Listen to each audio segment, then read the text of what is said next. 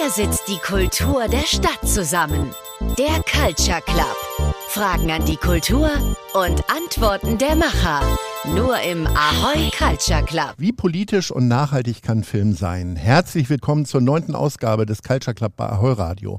Heute wollen wir mal Hamburg als Filmstadt näher beleuchten und dafür habe ich mir richtig hochkarätige Verstärkung rangeholt. Mein Name ist Lars Meyer. Ich sitze hier auf der Bühne des wunderbaren Studiokinos in Altona mit meinen Gästen Feline Rogan, Albert Wiederspiel und Lars Jessen. Liebe Feline, du wurdest 1981 in Hamburg geboren.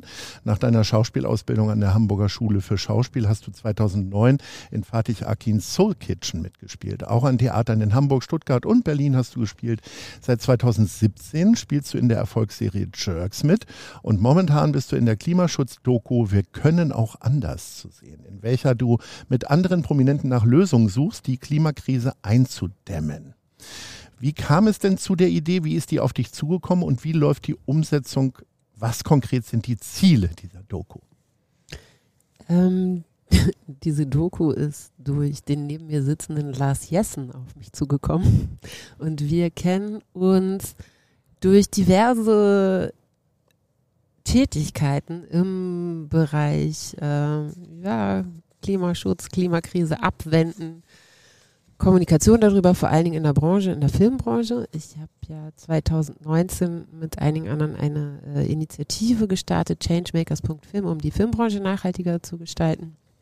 Ähm, und war aber auch schon in anderen ähm, NGOs tätig. Wir haben uns eigentlich über German Zero kennengelernt. Ne? Auch eine sehr gute ähm, NGO, die versucht, über den juristischen Weg, die haben ein Klimaschutzgesetz geschrieben, ähm, so die Klimakrise anzugehen. Und da wir ja in der Filmbranche tätig sind und ähm, wir einerseits jetzt äh, daran arbeiten, dass das Produzieren und Drehen von Filmen nachhaltiger wird, wir uns aber auch sehr viel mit der Frage beschäftigen, wie kann man denn diese ja doch sehr anstrengende Thematik den Leuten so näher bringen, dass es sie auch motiviert, sich zu engagieren und vor allen Dingen in der doch recht desaströsesten Nachrichtenlage, in der wir seit einiger Zeit leben, mit den ganzen Multikrisen, wie schaffen wir es, ein Licht auf die guten Geschichten zu setzen und Hoffnung zu verbreiten, dass wir das schaffen können, dass ein Leben, ein klimafreundliches Leben möglich ist, ohne die planetaren Grenzen zu sprengen und dass das nicht über Verbot und Verzicht oder nicht nur so erzählt wird und dass es diese ganzen Lösungen eigentlich schon gibt. Das war die Grundidee und dann haben wir uns auf den Weg gemacht, um rauszufinden, zu gucken, was sind das für Lösungen, in den unterschiedlichen Sektoren, ähm, die die Transformation durchlaufen müssen, Energie, ähm, Arbeiten, Wohnen, Ernährung, Landwirtschaft, ähm, was noch? Natur und, welche haben wir noch? Energiegewinnung. Und Energie. Mobilität. Genau, und da ähm, haben wir uns eigentlich nur in Deutschland oder mit kurzen Abstechern in die Nachbarländer ähm, aufgemacht und geguckt, was gibt es da alles schon, welche Lösungen gibt es und es gibt sehr viele, es gibt wahnsinnig viele Menscheninitiativen, Städte, Dörfer, Gemeinden ähm, und Unternehmen, die wirklich richtig gute, neu gedachte Ansätze zu arbeiten, wirtschaften und zu leben haben und die funktionieren. Und die müssen wir eigentlich nur alle machen. Also es macht Hoffnung, diese Doku. Und äh, der Mann, der diese Hoffnung verbreitet, ist Lars Jessen. Du wurdest 1969 in Kiel geboren. Du hast Geschichtswissenschaft, Politik, Philosophie und später auch Film in Köln studiert. 2005 gabst du dein Regiedebüt mit dem wirklich wunderbaren Film am Tag, als Bobby Ewing starb. Ich bin großer Fan. Es folgten Filme wie Der Schimmelreiter und Hochzeitspolka. Auch für das Fernsehen hast du produziert. Seit 2013 bist du Produzent und äh, seit kurzem auch Gesellschafter bei Florida Film. Und 2022 kam dein bisher erfolgreichster Film Mittagsstunde in die Kinos. Du setzt dich für die nachhaltige und ökologische Transformation der Filmindustrie ein. Wo steht denn der deutsche Film da momentan? Also, also wenn wir jetzt mal so von so einer Bundesliga-Tabelle sprechen würden, ähm, ist es eher so in Richtung Abstiegsplatz oder geht es in Richtung äh, Europapokal? Ich würde mal sagen, wir haben uns jetzt aus der Abstiegszone rausgearbeitet und stehen sozusagen auf einem relativ wackeligen 14. Platz. Wir hm. haben noch ziemlich viel Luft nach oben, aber wir wollen ja auch vor allen Dingen gucken, was schon alles geht. Und da haben wir in den letzten Jahren, vor allen Dingen Monaten, doch große Fortschritte gemacht, dass wir uns als Filmindustrie auch aufgemacht haben. Wir haben es ja vergleichsweise leicht, wenn man es mal mit der Stahl- oder Aluminiumindustrie vergleicht. Mhm. Und jetzt haben wir so ein paar verbindliche Regeln, ähm, demnächst gibt es kein öffentliches Geld mehr, weil man sich an so nicht mehr an ein paar bestimmte Grundprinzipien hält. Und ähm, das ist etwas, worüber, worum wir lange gerungen haben. Ich bin der Meinung, dass es mit freiwilligen Selbstverpflichtungen noch nie geklappt hat, mit transformatorischen Prozessen. Das haben wir ja auch in anderen äh, gesellschaftlichen Feldern gesehen, sonst würden wir wahrscheinlich hier alle noch rauchen. Ähm, Rauchen ist drin verboten bei in Gastronomien, finde ich gut so.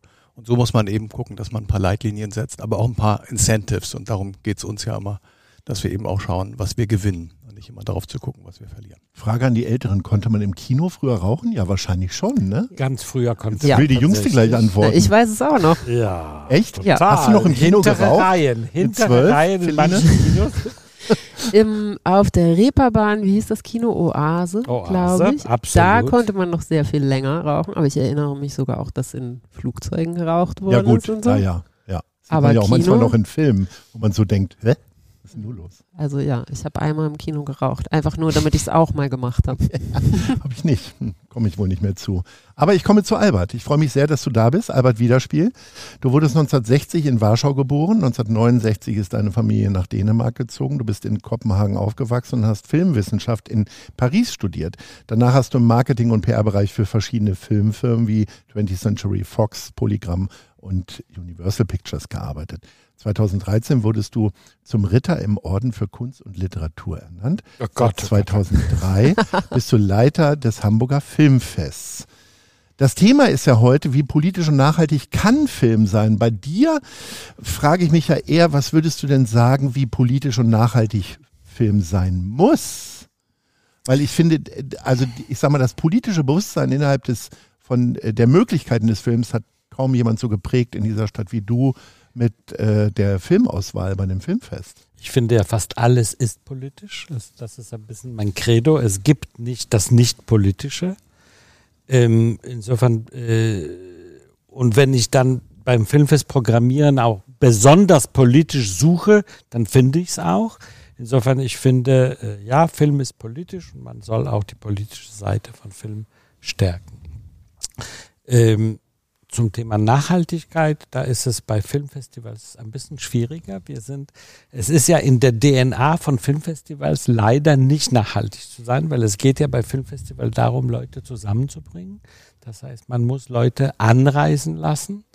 Und ohne, ohne diesen Reisetätigkeit, ohne dass Gäste da sind, ist ein Festival kein Festival mehr.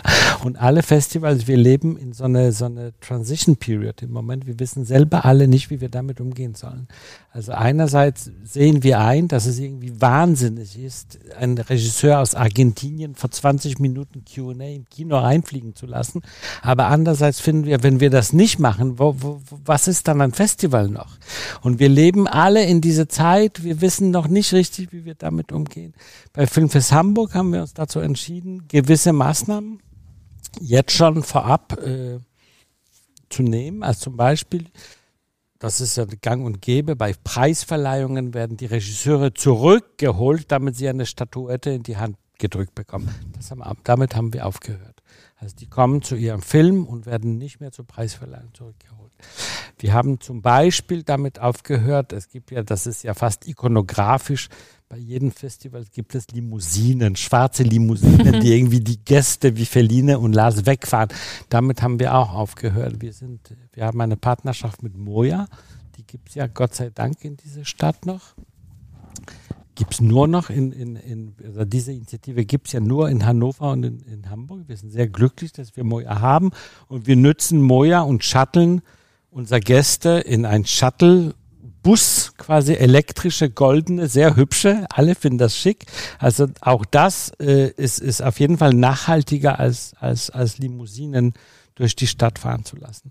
Aber wie gesagt, die, die, das DNA eines Festivals ist ja, besteht ja daran, Gäste nach Hamburg kommen lassen zu können. Und damit, das wird meine Nachfolge, ich höre ja am Ende dieses Jahres auf, meine Nachfolge wird sich dann überlegen müssen, wie macht man das in Zukunft?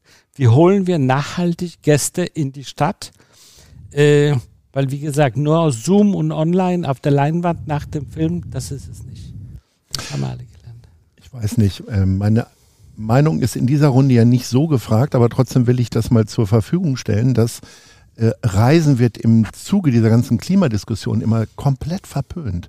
Nur, ich sag mal, es gibt, gibt ja diesen Satz, Reisen bildet. Und wie wollen wir aus anderen Ländern erfahren, wenn wir da nicht hinfliegen? Ich glaube, es geht immer um das Maß der Dinge, dass man halt nicht 27 Mal im Jahr nach Mallorca fliegt, jedes Wochenende oder, oder was auch immer.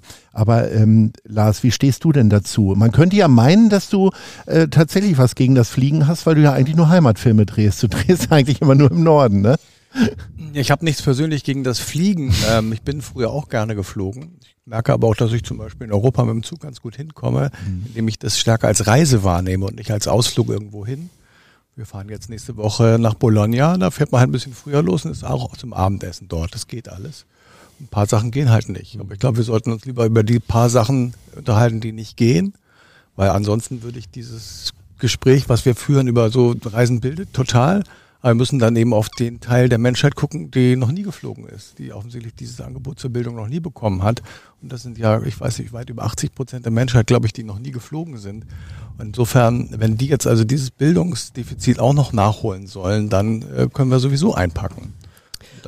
Und, und, es bilden ja auch nicht alle Formen von Reisen, muss man sagen. Nein. Also wenn man sich den Tourismus anguckt, äh, dann fällt, glaube ich, ein sehr großer Teil davon halt gerade nicht unter Bildung oder man fliegt auch in andere Länder, um dann das Hotel da nicht zu verlassen und halt gar nichts mitzubekommen von der Kultur und dem Austausch. Ja, das ist jetzt irgendwie so aus dem Ruder gelaufen. Also ich weiß nicht, früher, was kostet ein Flug in den 80er Jahren noch New York? Ich weiß nicht, bin ich noch nicht. Schweine teuer. So. Also habe ich äh, irgendwie in Erinnerung, dass immer darüber gesprochen wurde, dass man erstmal sparen muss, um dahin zu fliegen. Heute nutzen die Leute das wie ein Taxi und ja, das finde ich halt Aber schlimm. ich glaube, es hat gewendet. Also ich habe auch gestern ein Interview gelesen mit dem Chef von TUI. Die Zeit der Billigflieger ist vorbei. Also wir werden nicht mehr für 30 Euro nach Mallorca fliegen können und das ist auch gut so. Wir müssen auch nicht für 30 aber Euro. Aber noch ist es halt leider billiger, als mit dem Zug zu fahren. Und ich meine, das ist ja die andere Seite. Das, äh, der Zug, das Zugangebot muss ausgebaut werden. Es muss wieder Nachtzüge geben, dass man sich diese. Gibt's ja, aber die sind alle ausgebucht mittlerweile. Ja, die sind so, so ausgebucht. Ich habe mal einen angefragt, äh, zwei Monate im Voraus, da hat die mich ausgelacht am Telefon, weil so,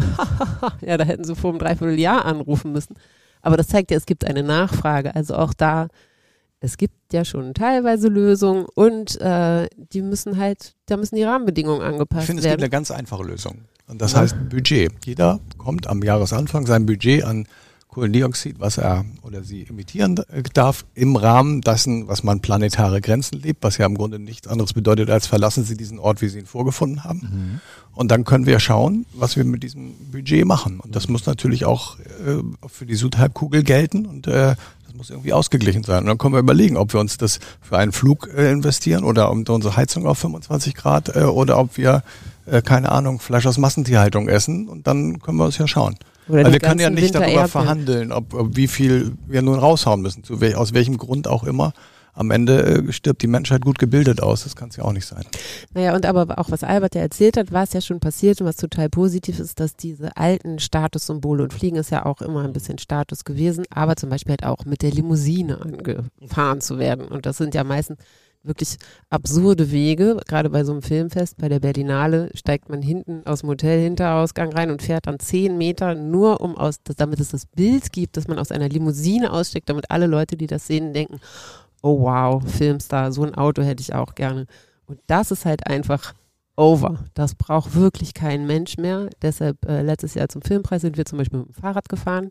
Kann ich nur empfehlen, für Frauen, die hohe Schuhe anziehen wollen. Fahrrad, laufen. langes Kleid. Ja, laufen ist, also ist wirklich eine richtig dumme Idee. Mit dem Fahrradfahren ist richtig gut. Und die machen das jetzt mit äh, BVG-Bussen. Das heißt, es wird gemeinsam geschattelt und in Hamburg gibt es das Moja und niemand vermisst diese blöde Limousine. Also so, ist, manche Sachen sind einfach schon lange obsolet, aber die werden noch so gehalten als äh, ja als Sehnsuchts- oder Statusobjekt und das einfach zu ändern und halt auch, wenn man dann zum Wochenende übers Wochenende nach New York zum Shoppen fliegt. Hm, schwierig. Schwierig, ja. ja. Und aber auch, dass das dann halt auch so gesehen wird und dass man nicht denkt, oh wow, Cool, coole Person, die kann sich das leisten. Das wollen wir auch alle, weil dann hat man halt auch nichts. Aber es werden Sachen gelernt, also so wie wir gelernt haben im Kino nicht mehr zu rauchen, so lernen wir auch, was weiß ich, Inlandsflüge. Also wer fliegt noch nach Köln? Niemand. Ich kenne niemanden, der nach Köln fliegt. Mhm. Die Filmproduktionen fliegen auch die Schauspieler nicht mehr nach Köln, die fliegen die nicht mal nach München, also man muss schon mit dazu nehmen. Das ist alles, das haben wir jetzt über die letzten paar Jahre dazugelernt. Und das ist auch gut so. Also das hat, da ist sein Aufklärungsprozess in, in, in, in die Wege geleitet worden und der funktioniert. Ja. Er ist nur zu langsam. Ja. Im, im, Im Rahmen der, Entschuldigung, wir fangen ja. jetzt auf, ist es okay, dass wir auch untereinander reden? Unbedingt, das soll so sein. Wir sind am runden Tisch, da ja. wird im Kreis gedacht und hin und her. Also mein Punkt ist da, das finde ich auch und äh, wir sind ja schon lange alle dabei, auch mit dem grünen Drehpass seit 2012. Mhm.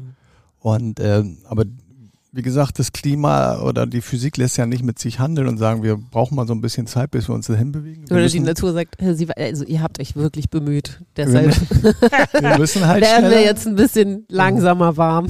wir müssen halt schneller werden und zwar massiv schneller in allen gesellschaftlichen Bereichen und natürlich im Film auch ist es vor allen Dingen im Filmbereich besonders träge, wo man auf der einen Seite der technische Fortschritt, also wenn man sich überlegt, wie klein Kameras geworden sind, Schnitttechniken und alles in den letzten 20 Jahren sich komplett auf den Kopf gestellt haben, aber so die Attitüden, du hast es gerade bei den Filmpremieren mit den Autos, da wird jetzt mal seit drei Jahren drauf verzichtet, aber auch äh, diese ganze Handhabe an, an Sets und so weiter, ist doch eigentlich fast im Grunde stehen geblieben.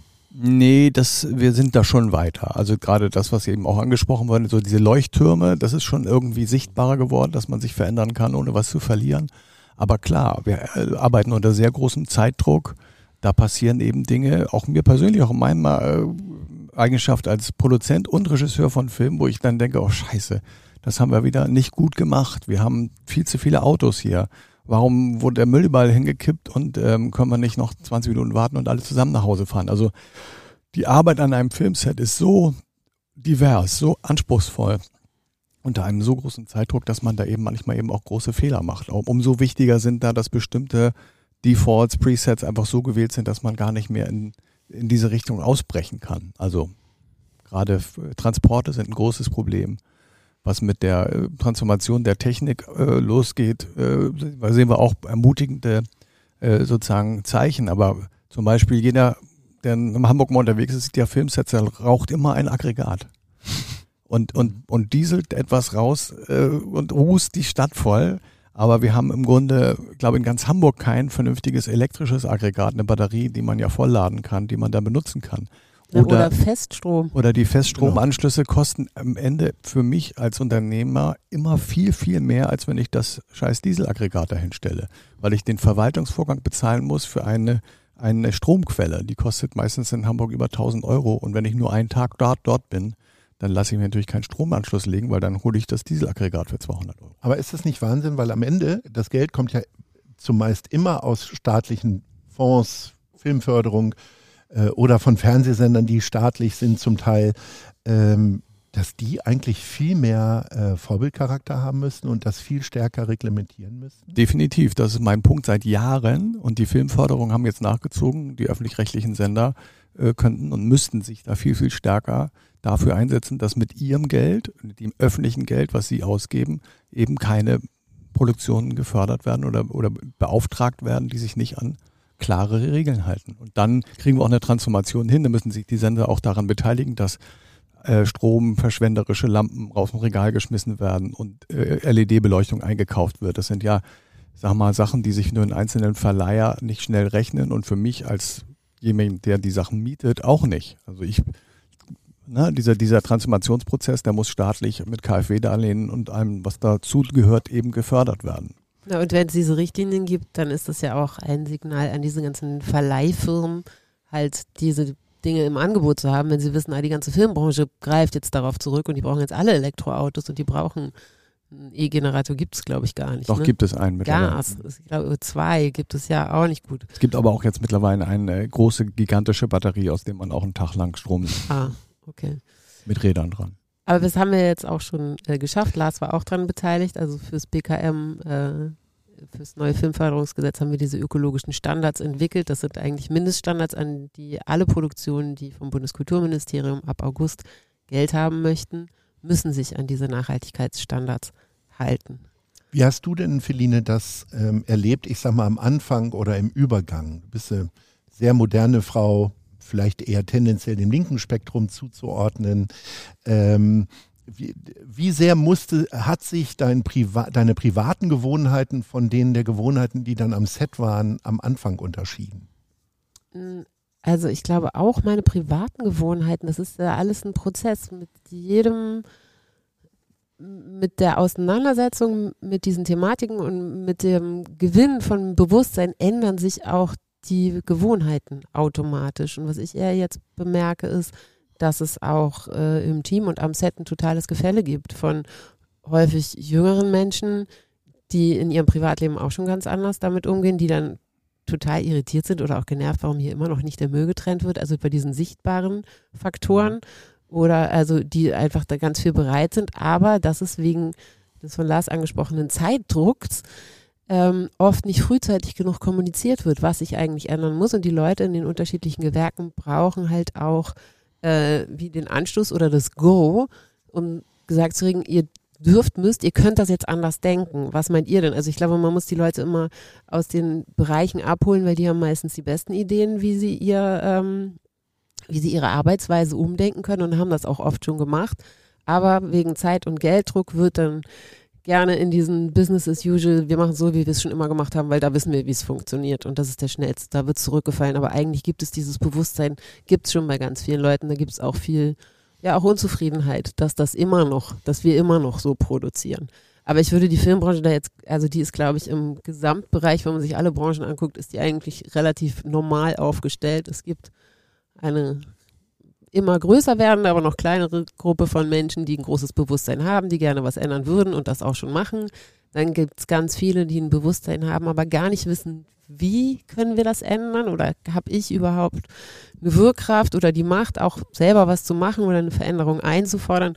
Und dann gibt es ein paar, die sagen, pff, ne, hört auf mit dem Gesabbel, das ist doch alles viel zu teuer, viel zu anstrengend, brauchen wir nicht. Aber das sind wirklich äh, verschwindend gering, wenige, also und die, das andere wächst.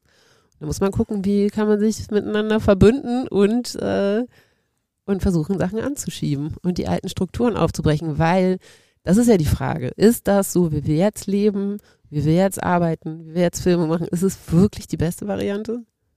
Hm. Oder machen wir es einfach nur so, weil wir es schon immer so gemacht haben? Und wenn man dann die Menschen fragt, was kann man halt und wirklich auch nicht nur klimatechnisch, sondern auch soziale Gerechtigkeit, Familienfreundlichkeit, was weiß ich. Also da gibt es ja wahnsinnig viele Aspekte, wo echt noch Luft nach oben ist und wo man gucken kann, können wir die Strukturen nicht umdenken, damit wir ja alle besser zusammenarbeiten können. Das sind halt Schablonen, die über viele Jahrzehnte ja gar nicht angelegt werden. Wie in allen anderen gesellschaftlichen ja. Bereichen auch. Richtig. Aber ein kleines Lob möchte ich hier doch auf Hamburg ausdrücken, weil ich glaube, Hamburg, die Filmförderung Hamburg-Schleswig-Holstein war schon sehr, sehr früh mit einem grünen Drehpass. Mit, also sie haben ein Bewusstsein um diesen ganzen Problematik glaube ich, mit, die, mit als erster als in Deutschland mhm. überhaupt nach vorne gebracht. Und da, da, da, das, äh, das, das, äh, da war der Widerstand wirklich auch wirklich noch viel enorm, größer. Enorm. Da war jetzt. Hamburg sehr alleine. Ich weiß noch, die Kollegen von der Förderung waren sehr alleine auf dem Front und mussten sich wirklich durchkämpfen. Inzwischen haben das alle adoptiert und alle finden das ganz toll. Alle finden es super, machen es ja. noch nicht, aber sagen zumindest, dass sie es äh, super finden. Aber damals fanden sie das, sie fanden das nicht super und sie machten das auch nicht. Also nee, das war äh, eher so lächerlich. Ja. Was soll das Nein, denn jetzt? Total richtig, was, was du sagst.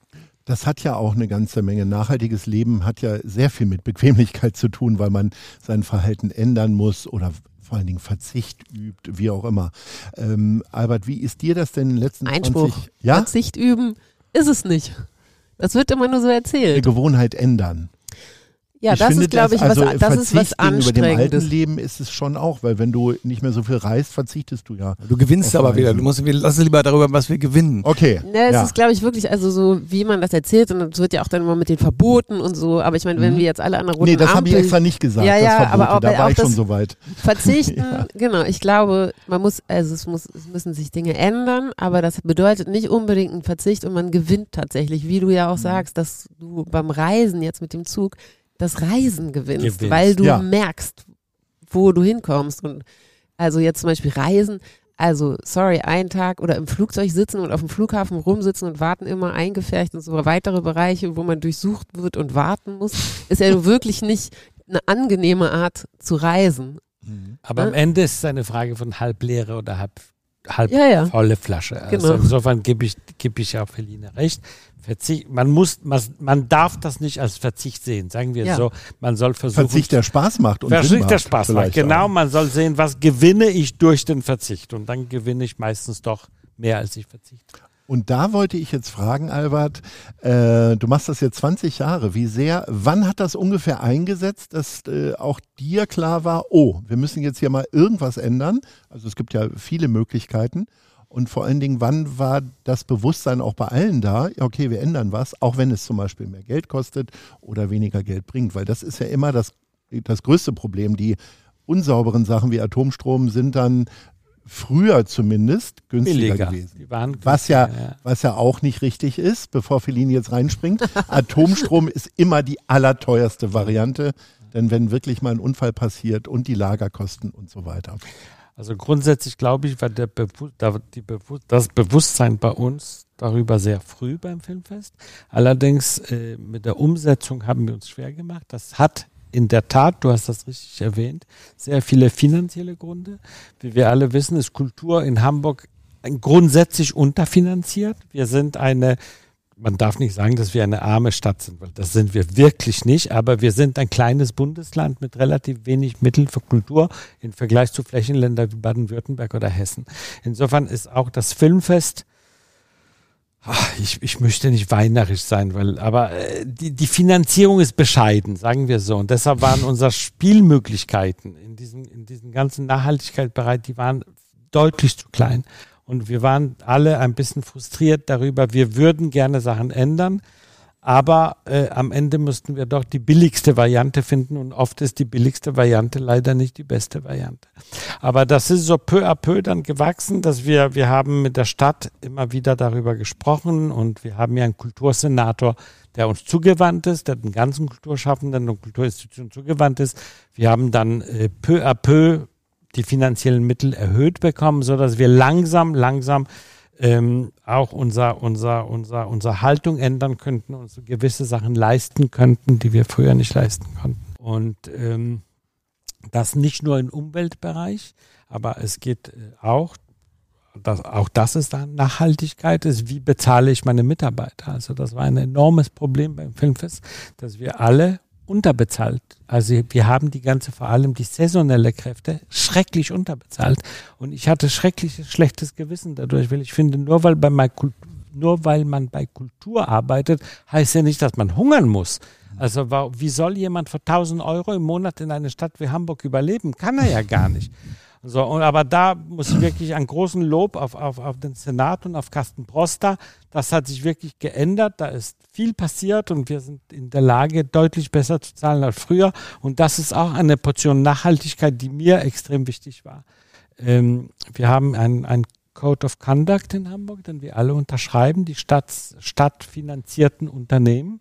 Und da musste ich irgendwann unterschreiben, dass ich dafür sorgen werde, dass alle unsere Lieferanten ihre Mitarbeiter nach Tarif zahlen. Und dann musste ich sagen, Entschuldigung, das kann ich nicht unterschreiben, weil wir zahlen selber nicht nach Tarif.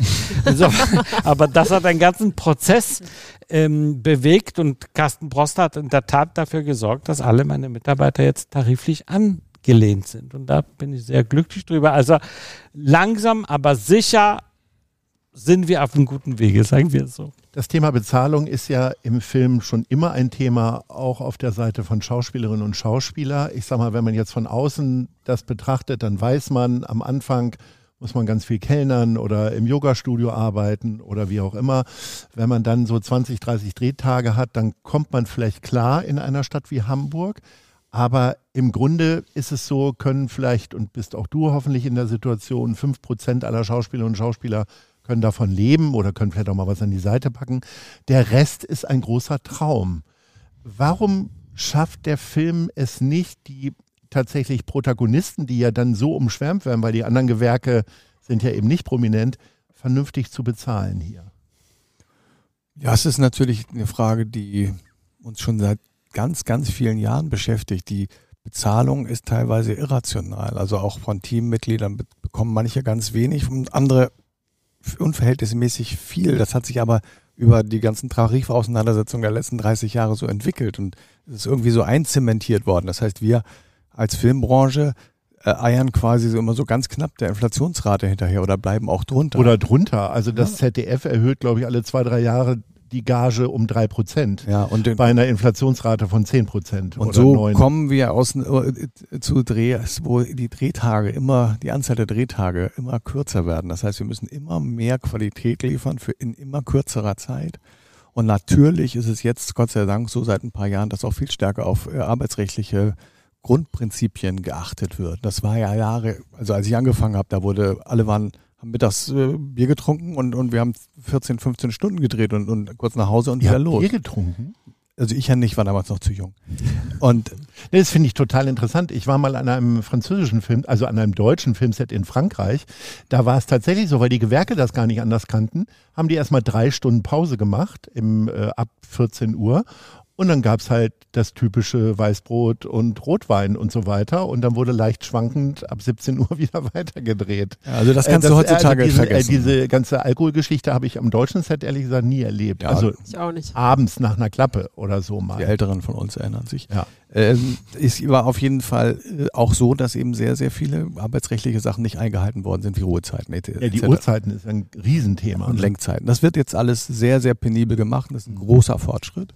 Führt aber nicht dazu, dass dadurch unsere Budgets größer werden, sondern ja, geblieben äh, oder werden immer noch kleiner. Insofern sind wir da in so einem Henne-Ei-Problem gefangen. Wir werden, wir müssten quasi alle Tarifstrukturen ändern. Oder wir sollten vielleicht, äh, ich bin ein großer Fan vom bedingungslosen Grundeinkommen, da hätten wir ganz viele Probleme schon mal nicht. Was ganz interessant war in unserem Zusammenhang war, wir haben eine Art zu produzieren äh, mit Jan-Georg Schütte als Regisseur, wo wir äh, improvisierte äh, Serie drehen, die heißt Kranitz. Dort haben wir immer eine Drei-Tage-Woche. Und die Leute fanden das wunderbar. Weil wir sind ja als Filmschaffende immer eingemauert in diese harten Tage von Montags bis Freitag. Freitags ist meistens Nachtdreh.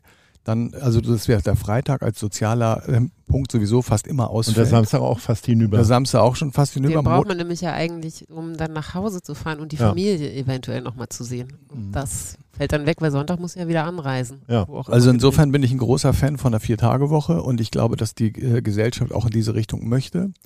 Wir haben ja definitiv kein Problem, dass es zu wenig Geld oder zu wenig Reichtum gibt in einer Gesellschaft, sondern es ist einfach nur äh, falsch verteilt.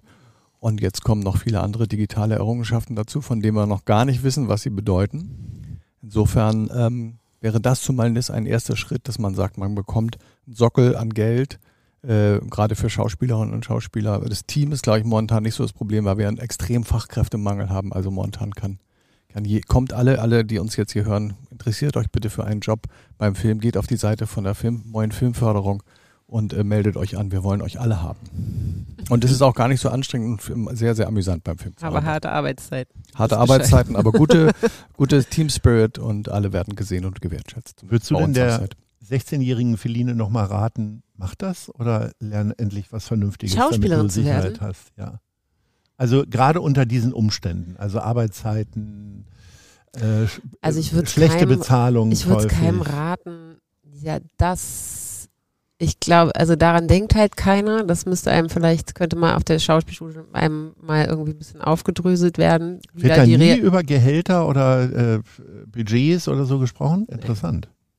Gar nicht. Nur über Kunst. Ja, nur über einen selber und Kunst und Scheitern und so. ähm, nee, das ist, das ist dann nicht mit drin und ich glaube, das ist aber den meisten egal. Das ist nicht der Antrieb, um Schauspieler oder Schauspielerin zu werden. Also da so einen realistischen Abgleich von der Branche gibt es nicht und ich weiß auch nicht, wie viele Leute wirklich wissen. Man sieht ja immer nur die, die die es geschafft haben und die berühmt sind und die die ganze Zeit arbeiten und da möchte man hin. Dass es aber halt wahnsinnig viele Leute gibt, äh, die auf diesen ganzen eher unsichtbaren und auch ohnmächtigen Positionen dazwischen sind. Das weiß man nicht und dann möchte man, ich glaube, das ist so wie diese Theorie von der Erbschaftssteuer, die ganz viele Menschen nicht wollen, weil sie immer denken, irgendwann werde ich auch so reich und dann möchte ich das nicht bezahlen, obwohl halt alle eigentlich einen Vorteil davon haben. Orientieren sich auch da alle nur an, an den paar glamourösen Leuten, die es halt voll geschafft haben. Ich, äh, ich würde nicht abraten, ähm, Schauspielerin zu werden. Aber ich würde auf jeden Fall sagen, guck, ob du, du noch andere Interessen hast, andere Interessen ausbilden kannst, weil was ich persönlich eigentlich am schlimmsten finde, ist diese komplette Abhängigkeit Hm. davon, dass man nicht selber entscheiden kann, dass man arbeitet oder spielt und was, sondern nur durch Ja und Nein sagen. Und wenn man nicht gefragt wird, man hat es einfach nicht in der Hand und da spielen ja ganz wahnsinnig viele Faktoren eine Rolle, auf die man überhaupt keinen Einfluss hat. Und das ist auch ganz viel Glück. Und äh, da ist es total sinnvoll, um irgendwie mental einen Ausgleich zu haben oder nicht, nicht verrückt zu werden und auch Geld zu verdienen, aber mach noch was anderes, engagier dich was, wo du eine Selbstwirksamkeit erfährst und nicht so ausgeliefert bist diesen Umständen. Albert, wir haben ja am Anfang schon über die wunderbare Doku-Reihe äh, gesprochen von Lars Jessen. Äh, wie groß ist denn für dich das Angebot an äh, Filmen, möglicherweise auch im fiktionalen Bereich, die das Thema, also Nachhaltigkeit ist das alles, was du da äh, ja hast, aber speziell jetzt mal in Richtung Natur- und Umweltschutz. Also das, da, da gibt es Filme mit richtigen Umwelthelden oder ähnlichem? Also da gibt es viel im Doku-Bereich. Ja. Es fehlt immer wieder Filme im fiktionalen Bereich, die mit solchen Themen sich beschäftigen. Und wir suchen immer, wir haben ja eine, eine, eine Sektion, die heißt Veto. Das ist sehr vage formuliert, der politische Film. Und so leicht wie es uns fällt, da Dokus zu finden, so schwierig ist es, fiktionale Stoffe darüber zu, zu, zu, zu ausfindig zu machen. Und, und äh, insofern, man findet, aber man muss, man muss lange suchen. Und wie gesagt, mehr fiktionale Stoffe zum Thema Lars Jessen, bitte, Wir bitte. sind dran. Ihr seid dran. Das, ich auch. das ich schreibe auch. Ja, sehr gut. Wird es dann einen grünen Supermann geben oder wie willst du die Jugend erreichen, die sich dann vielleicht auch dadurch äh, für das Thema irgendwie interessiert? Ich glaube, man muss tatsächlich auch über Heldengeschichten nachdenken. Ja, ne? eigentlich fehlt es. Eigentlich sind es dann immer die Loser, die äh, einsamen Streiter, die Fantasten oder Träumer, die dann mal so in so einem Film irgendwie vorkommen. Bis Ja. jetzt sind es die Trottel, ehrlich gesagt. Oder Trottel, ja. Die nervigen, Träumer, äh, ja.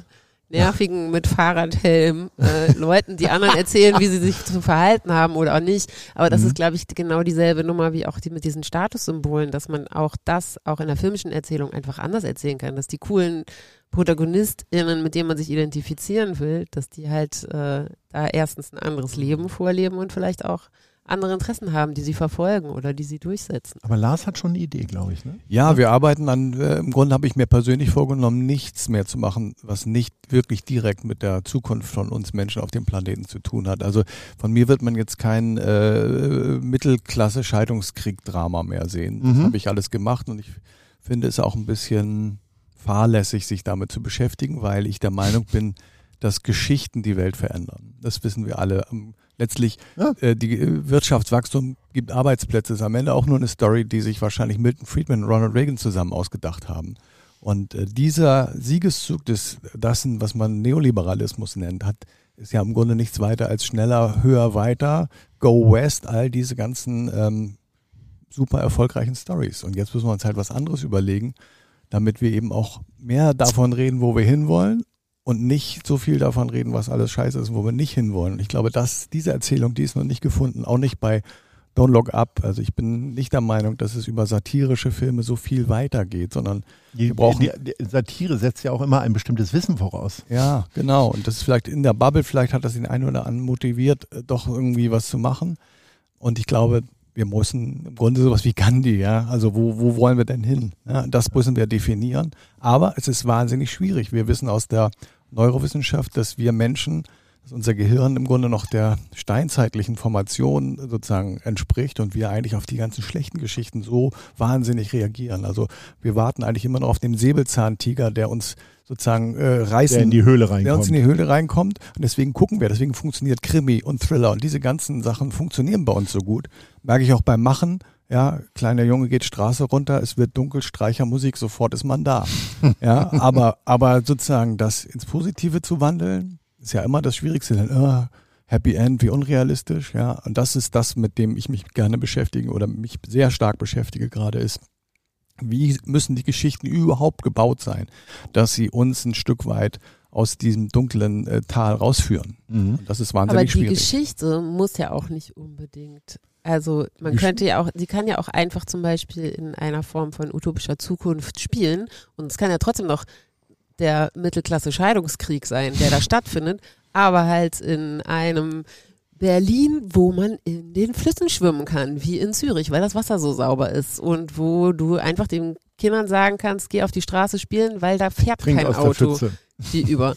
Also so, ne? Und wenn, wenn das sozusagen, wenn das einmal überhaupt sichtbar wird, ich glaube, das ist halt auch, weil Bilder, also Film kommuniziert ja über Bilder, die was auslösen, womit man das dann wirklich übersetzen kann und halt über Emotionen und über diese Identifikation mit den Figuren. Und das hat halt, die Filmbranche hat verschenkt da meiner Meinung nach auch ein wahnsinniges Potenzial an, äh, ja, an guten neuen Geschichten und auch neuen Ideen. Filme gleichen sich ja, also wenn man sich so, ja teilweise auch sehr doll in ihren Strukturen, in die, der, der Erzählung und auch, also es schadet ja wirklich nichts, wenn wir Geschichten jetzt auch mal ein bisschen anders erzählen. Aber es ist sehr schwierig, es ist sehr schwierig. Also gibt natürlich tausend gute Beispiele, aber deswegen ist meiner Meinung nach, wenn es zu schwierig ist, müssen die Besten von uns jetzt eben auch daran.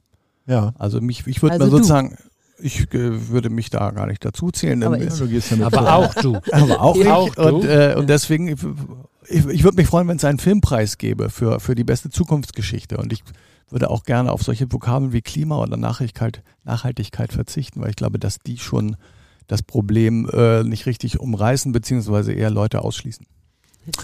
Visionen. Visionen muss man zeigen, also Visionen muss man haben, aber ich glaube, in Film muss man tatsächlich Visionen auch zeigen. Du hast vorhin den Titel Gandhi erwähnt. Das ist ein sehr guter Beispiel eigentlich dafür, dass man, dass man den Leuten eine Perspektive in einen Film zeigt. Das fehlt vielleicht bei uns auch in letzter Zeit.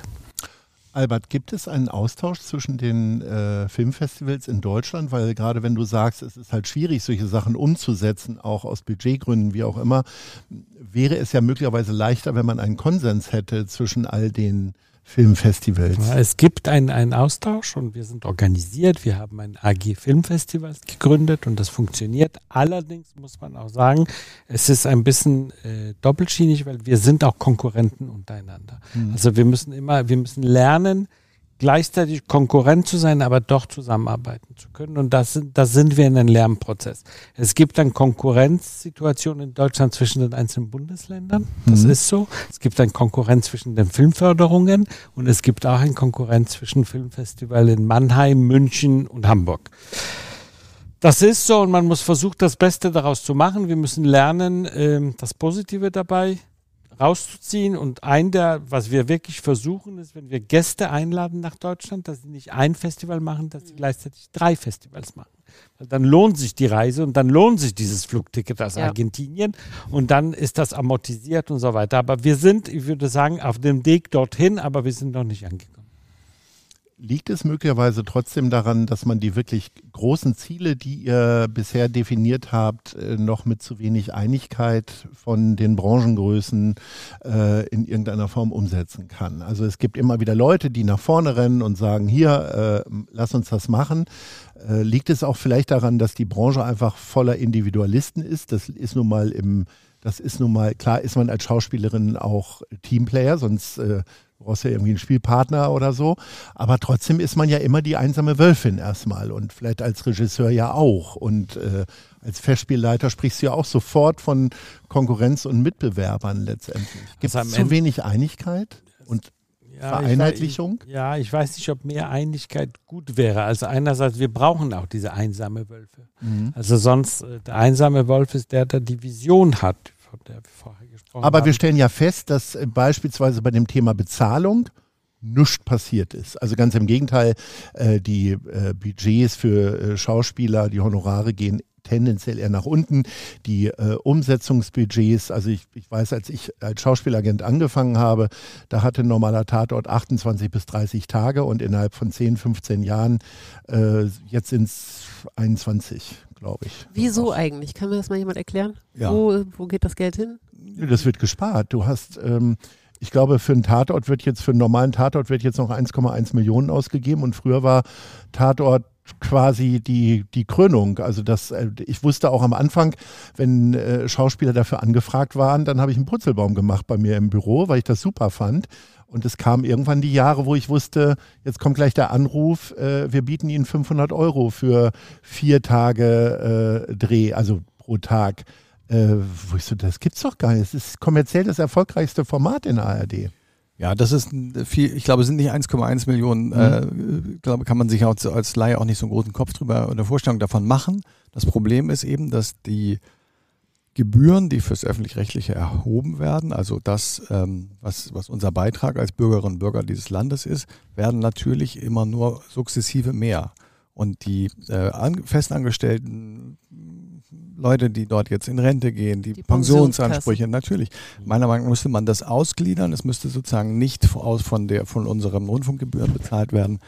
Dann hätte man eben auch viel mehr Geld, was man ins Programm stecken würde. Und jetzt sehen wir ja überall, dass sozusagen, wo kann man sparen? Ja, man kann ja jetzt nicht die Leute sozusagen alle sagen, ihr kriegt jetzt keine Rente oder ihr kriegt ja nichts mehr, sondern die kriegen das Geld weiterhin und werden auch immer älter. Wir sehen einen Spiegel der gesellschaftlichen Entwicklung mit dem Ergebnis beim öffentlich-rechtlichen Fernsehen und Radio, dass immer weniger Geld ins Programm fließt. Und Da ist das Tatort natürlich immer das, die Spitze des Eisbergs.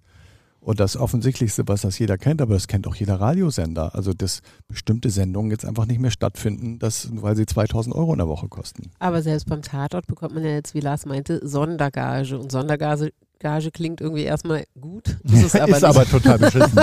Und dann fragt man sich halt wirklich, wie kann denn das sein, wenn es da schon Sondergage gibt? Was ist Mhm. denn dann mit den Arthouse-Filmen? Ja, ich hatte einen Schauspieler, der wirklich kurz mehr. zuvor den Filmpreis gewonnen hat und der kriegte eine Woche später eine Anfrage für einen Tatort und der bekam tatsächlich genau diese 500 Euro Sondergage für vier Tage äh, Drehtage. Und vier Drehtage hast du ja schon eine Präsenz, da bist du ja nie einfach mal über den Zaun gefallen oder so. Mit vier Drehtagen bist du ja im Tatort schon eine gute Nebenrolle bei. Trotzdem hört sich ja dann 500 Euro jetzt auch schon wieder viel Geld an für so einen Tag. Aber wenn man bedenkt, der hat vielleicht nur Zehn Tage im zehn Jahr. Tage im Jahr, Ja, dann ist nichts. Dann ist nämlich gar nichts. Aber vielleicht sollte man überlegen, Und ob man, nicht, Arbeitslosengeld kriegt man nämlich auch nicht. ob man nicht Ja. ein bisschen weniger produzieren soll. Ja, das ist ein sehr großer also Punkt. das ist, das ist ein großer Punkt. Also wie viele Sokos, Tatorte und alle anderen Leichenfilme brauchen wir in diesem Lande?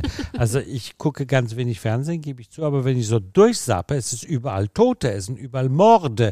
Vielleicht sollten wir das reduzieren, vielleicht sollten wir weniger, aber hochkarätiger produzieren.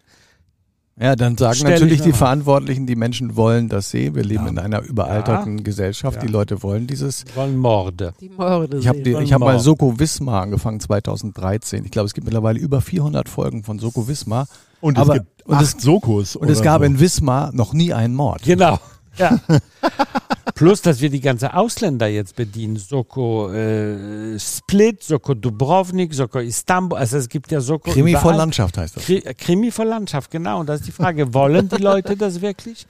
Und, und, und, und brauchen wir das wirklich? Fragezeichen, Fragezeichen. Oder Sie konsumieren Abgesehen das, davon, äh, von Nachhaltigkeit ist da auch irgendwie zu schweigen. Da geht ein ganzes Filmset, deutsches Filmset nach Split in Kroatien und dreht dann 90 Minuten. Das ist doch irre. Und dann wird er die ganze Zeit hin und her geflogen, weil man halt nur einen Drehtag am Anfang hat und So dann zwei es. am Ende. Ja. Ich will nochmal äh, auf die fehlende Stimme, die starke Stimme ähm, äh, zurückkommen. Ist es, das ist ja vor allen Dingen auch ein deutsches Phänomen, weil wenn wir an die Gagen in den USA äh, denken, die sind alle gewerkschaftlich organisiert, äh, die kriegen äh, wöchentlich sehr vernünftige äh, Gagen. Davon, da reden wir jetzt nicht über die Hollywood-Stars, sondern auch die Menschen, die vielleicht mal einmal durchs Bild laufen, wie auch immer. Ähm, warum ist das hier in Deutschland nicht möglich? Und äh, warum, wenn doch so viel reglementiert wird, warum wird vor allen Dingen nicht von der Politik da einfach mehr Druck gemacht? Ist am Ende Kultur doch wieder allen alles egal und man schmückt sich so gern, aber die wirklichen Probleme werden ja überhaupt nicht angegangen. Ich glaube, man kann sich als Politikerin oder Politiker nicht damit äh, sozusagen schmücken, indem man dort mehr Geld fordert. Also das ist ja ein so geframtes Thema, das ähm, von bestimmten Medienvertretern Vertretern eben gebaut wurde. Das ist ein Loch, wo das ganze öffentliche rechtliche System sollte abgeschafft werden. Diese ganze Narration ist ja sehr, sehr tief verankert und da kann kaum, wenn ein Ministerpräsident sagen würde, ich möchte, ich fordere hier mehr Geld für den NDR, WDR, RBB, whatever, der wird aber geteert und gefedert in der Öffentlichkeit. Insofern ähm, glaube ich, weil das auch so kompliziert ist, wäre die einzige Möglichkeit, das, die, die Finanzierung dahingehend anders zu setzen, dass man die Festkosten absplittet von den Kosten, die tatsächlich ins Programm führen. Aber mal ungeachtet davon ist ja auch die Branche gar nicht fähig. Also ich habe auch den BFFS beispielsweise, die anmutende gewerkschaftliche Organisation für Schauspieler, äh, auch nie als stark oder starkes Sprachrohr erlebt. Und äh, jetzt im aktuellen Fall von Till Schweiger, der äh, nicht nur alkoholisiert seine Filme inszeniert haben soll teilweise, sondern eben halt auch äh, einen Herstellungsleiter möglicherweise geschlagen hat. Ich hörte sogar auch von einer Schauspielerin, die er geschlagen haben soll. Äh, viele andere Aussetzer. Das ist ja, ich will nicht sagen Normalität, aber es ist ja, es überrascht ja niemanden, der innerhalb der Branche ist, dass es diese Auswüchse gibt. Und trotzdem schaffen es weder die großen Filmfirmen mal zu einem vernünftigen Statement, auch Konstantin in diesem aktuellen Fall nicht, und aber auch die, äh, die Filmakademie schafft es nicht, äh, außer einen wahrscheinlich mit ChatGPT äh, formulierten Satz äh, in den Spiegel. Genauso wenig schaffen es Leute, die sich sonst wirklich ja sehr engagieren, jemand wie äh, Iris Berben oder wer oder Charlie Hübner oder wer auch immer oder aber auch Anwesende, da nicht mal irgendwie eine Stimme zu erheben. Das finde ich Wahnsinn, weil es läuft gerade so dahin und alle denken so, naja, ob der nun wirklich was getrunken hat, das weiß ich nicht. Und wie gesagt, das Trinken ist ja gar nicht schlimm, soll ja jeder für sich selber entscheiden. Aber in dem Moment, wo du Verantwortung übernimmst über ein Set von 80 Leuten, äh, ist es natürlich schon mal schwieriger. Also ich glaube, dass ich persönlich und meine Firma dafür stehen, dass bei uns fair mit allen Leuten umgegangen wird. Und das sagen aber alle anderen Firmen auch und teilweise stimmt es nicht. Bei euch will ich das jetzt gar nicht gegenreden. Ich, ich stelle mich jeder ja. Diskussion, wenn eine mhm. Person sich verletzt gefühlt hat und ich äh, mhm. versuche auch bei uns das Klima so zu gestalten, dass jede Person sich äußern kann. Und, äh, und, und wenn irgendetwas äh, schlecht läuft, äh, würden wir das sofort aufgreifen. Aber ich bin ja sozusagen, ich arbeite ja nur für meine eigene Firma. Mhm. Ich, äh, wenn ich das letzte Mal für eine andere Firma gearbeitet habe, bin ich ja auch als Regisseur immer in einer sehr, sehr starken Position und präge auch das, äh, das, äh, das Gefühl am Set. Äh, widersprich mir, Feline, wenn das anders ist. Regie hat da eine sehr, sehr große äh, sozusagen Rolle. Und ich bin ja nie bei Till Schweiger am Set gewesen. Deswegen würde ich mich jetzt mir blöd vorkommen, wenn ich jetzt über Leute urteilen würde, die ich gar nicht beurteilen kann, weil ich dort nie zu Gast war. Ich finde es desgleich wohl aber richtig, dass wir über generell über Machtmissbrauch in, in, in, äh, im Film- und Fernsehgeschäft, der ist mich massiv und, äh, und weiter vererbt seit Generationen. Und äh, da würde ich viel lieber über bestimmte Strukturen reden als über Einzelfälle. Aber lass uns hoffen, dass diese jetzige Diskussion um Til Schweiger herum, dass die was Positives bringt, weil da ist ein bisschen ein Tabu gebrochen und wir dachten immer ein bisschen so, MeToo, das ist überall, aber nicht in Deutschland. Bei uns gibt es das nicht. Jetzt wissen es, es ist auch bei uns und das hat hoffentlich wirklich jetzt was, was, was angestoßen, was gesund, eine gesunde Diskussion bringt. Aber was glaubst du, wenn jetzt sozusagen die Konstantin sagt, äh, Till Schweiger, du hast ja dich äh, so und so benommen, ne? Wir, wir können jetzt mutmaßen, aber dass Till Schweiger gelegentlich äh, sozusagen da solche Ausfälle hat, sind ja, ist ja dokumentiert. Meinst du, die Konstantin würde jetzt sagen, wir beenden jetzt äh, das Arbeitsverhältnis mit dir und dann kommt die Firma X oder Y, dann machen die das halt. Und da ist so ein bisschen das Problem, glaube ich, in dem Moment, wo man Geld verdient, sind viele, viele Sachen egal. Das kennen wir auch von Regiekollegen, wurde mir zugetragen, äh, werden natürlich auch Leute beschäftigt, die sich zu ihren Leuten einfach sehr, sehr schlecht benehmen. Aber die Filme sind erfolgreich. Also Wedel konnte jahrzehntelang produzieren jahrzehntelang, alle wussten es. Ja. also ich habe weder mit, ja. äh, mit Schweiger noch mit Wedel, aber mit Wedel zum Beispiel auch nicht gearbeitet. Da hatte ich Anfragen, weil mein Agent gesagt hat, mhm. mach es nicht. Das ist äh, gibt also so viele mal. Geschichten. Also es gibt viel, es gibt viele Gerüchte Ne? Dann gibt es viele Menschen, die es tatsächlich erlebt haben, die, dass diese Gerüchte gibt und deshalb wissen auch die meisten über diese Zustände und ab so einer gewissen äh, Storydichte oder Häufung kann man davon ausgehen, dass das richtig war. Ich finde ja in diesem Til Schweiger-Fall vor allen Dingen äh, also befremdlich oder am schlimmsten, dass die Konstantin das erstmal alles dementiert hat, wenn da 50 mhm. Leute aus dem Team. Und nach über einem Jahr kommen die um die Ecke, nachdem sie quasi gezwungen wurden öffentlich und dann aber auch wieder so, also ja, wenn diese ganzen Teamschaffenden, und das ist halt das Problem, das ist gerade, ähm, also bei SchauspielerInnen gibt es auch Probleme, aber ich finde gerade die Arbeitsbedingungen für, für die Menschen, die im Team arbeiten, die sind, glaube ich, deutlich härter als für die von SchauspielerInnen. Ich zum Beispiel habe ja nicht so oft Hauptrollen, das heißt, ich bin nie die ganze Zeit dabei, sondern sehr oft punktuell. Und aber die äh, Teammenschen, die wirklich von, von Anfang bis Ende in so einer Produktion sind, die diese langen Arbeitszeiten einfach fünf Tage die Woche über Monate durchmachen müssen, da entstehen halt anderes Stress, Stresslevel und dass diese ganzen Arbeitsschutzmaßnahmen da so auch so auf, aufgeweicht worden sind. Bei einem Budget, wo ich mich bei Till Schweiger frage, der hat ja nicht nur 21 Drehtage. Ja. Da kommt ja, da gehen ja die ganzen Fördergelder rein. Da gibt's ja wahnsinnig viel. Also da, da werden ja diese ganzen Extraleistungen, gerade weil er so eine Cash-Cow ist, die sind da ja alle gegeben und dass das sogar in diesen Fällen dann einfach so schleifen gelassen wird und wenn dann Menschen den Mut aufbringen, das äh, öffentlich zu benennen und anzusprechen. Dann zu sagen, nicht mal zu sagen, oh, wir, äh, wir gehen dem auf den Grund und wir gucken nach, sondern erstmal zu sagen, nee, nee, die Stimmung am Set war wunderbar.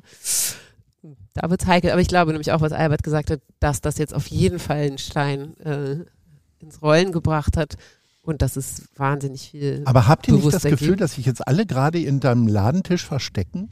Weil, also wie gesagt, ich will überhaupt gar keine Til Claudia Roth hat ganz gut auf den Schweiger-Diskussion. Tisch gehauen. Ja?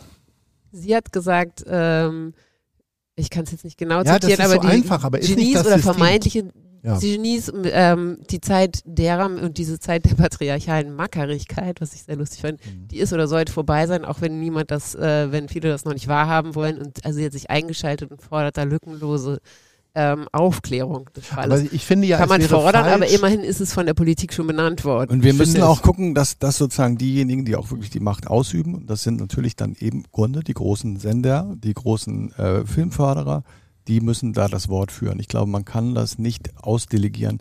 Na, gucken, wer sich sozusagen als erster aus der Deckung wagt. Das finde ich ein bisschen billig.